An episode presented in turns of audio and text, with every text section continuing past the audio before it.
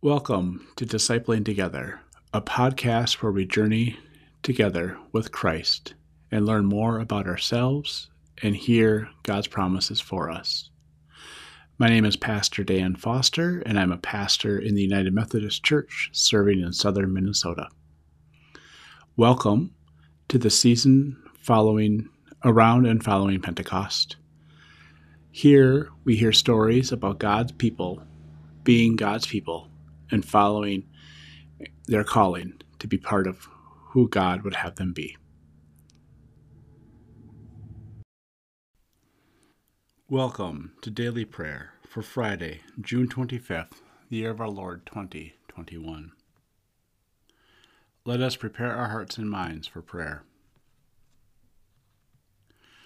Grace and peace to you from the one who is, who was, and who is to come from the seven spirits before the throne, and from Jesus Christ, the faithful witness, the firstborn from the dead, sovereign of the rulers of the earth. To Christ, who loves us and has freed us from our sins by the shedding of blood, and who has made us to be a kingdom of priests, to serve our God and Creator, Jesus Christ, be all glory and power forever and ever. Amen. Our reading today comes from the second chapter of Lamentations. Oh no, in anger, my Lord put daughter Zion under a cloud. God threw Israel's glory from heaven down to earth.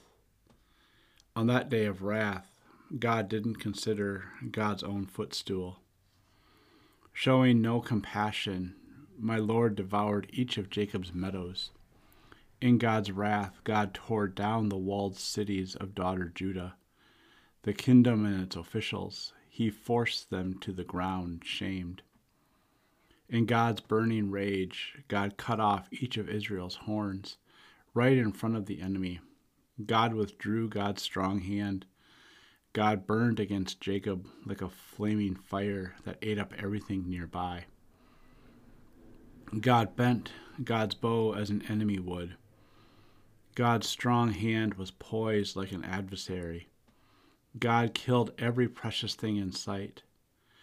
God poured out God's wrath like a fire on daughter Zion's tent.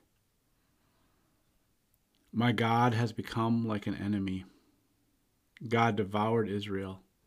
God devoured all God's palaces. God made ruins of her city walls. In daughter Judah, God multiplied mourning along with more mourning. God wrecked God's own booths like a garden. God destroyed his God's palace for festivals. The Lord made Zion forget both festival and Sabbath. In God's fierce rage, God scorned both monarch and priest. My Lord rejected God's altar God abandoned God's sanctuary. God handed Zion's palace walls over to enemies. They shouted in the Lord's own house as if it were a festival day. The Lord planned to destroy daughter Zion's wall. God stretched out a measuring line, didn't stop God's self from devouring. God made barricades and walls wither. Together they wasted away. Zion's gate sank into the ground. God broke and shattered God's her bars. Her king and her officials are now among the nations. There is no instruction. Even her prophets couldn't find a vision from the Lord. Daughter Zion's elders sit on the ground and mourn. They throw dust on their heads. They put on mourning clothes. Jerusalem's young women bow their heads all the way to the ground. My eyes are worn out from weeping. My stomach is churning. My insides are poured on the ground because the daughter of my people is shattered. Because children and their and babies are fainting in the city streets. They say to their mothers, Where are grain and wine, while fainting like the wounded in the city streets, while their lives are draining away at their mother at their own mother's breasts. This is the word of God for the people of God. Thanks be to God. Amen. Let us pray. Gracious God, sometimes when you come to us, it completely unravels us, completely changes our understanding of how you're at work in the world. We beg you to continue to be with us as we hear your call for us,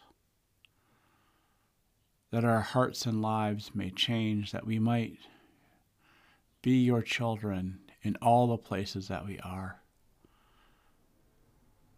help us to hear you not only in the temple, but to hear your voice in the marketplace, in our own homes, wherever we may be, so that we might be your children, and all who meet us might know you as a loving God.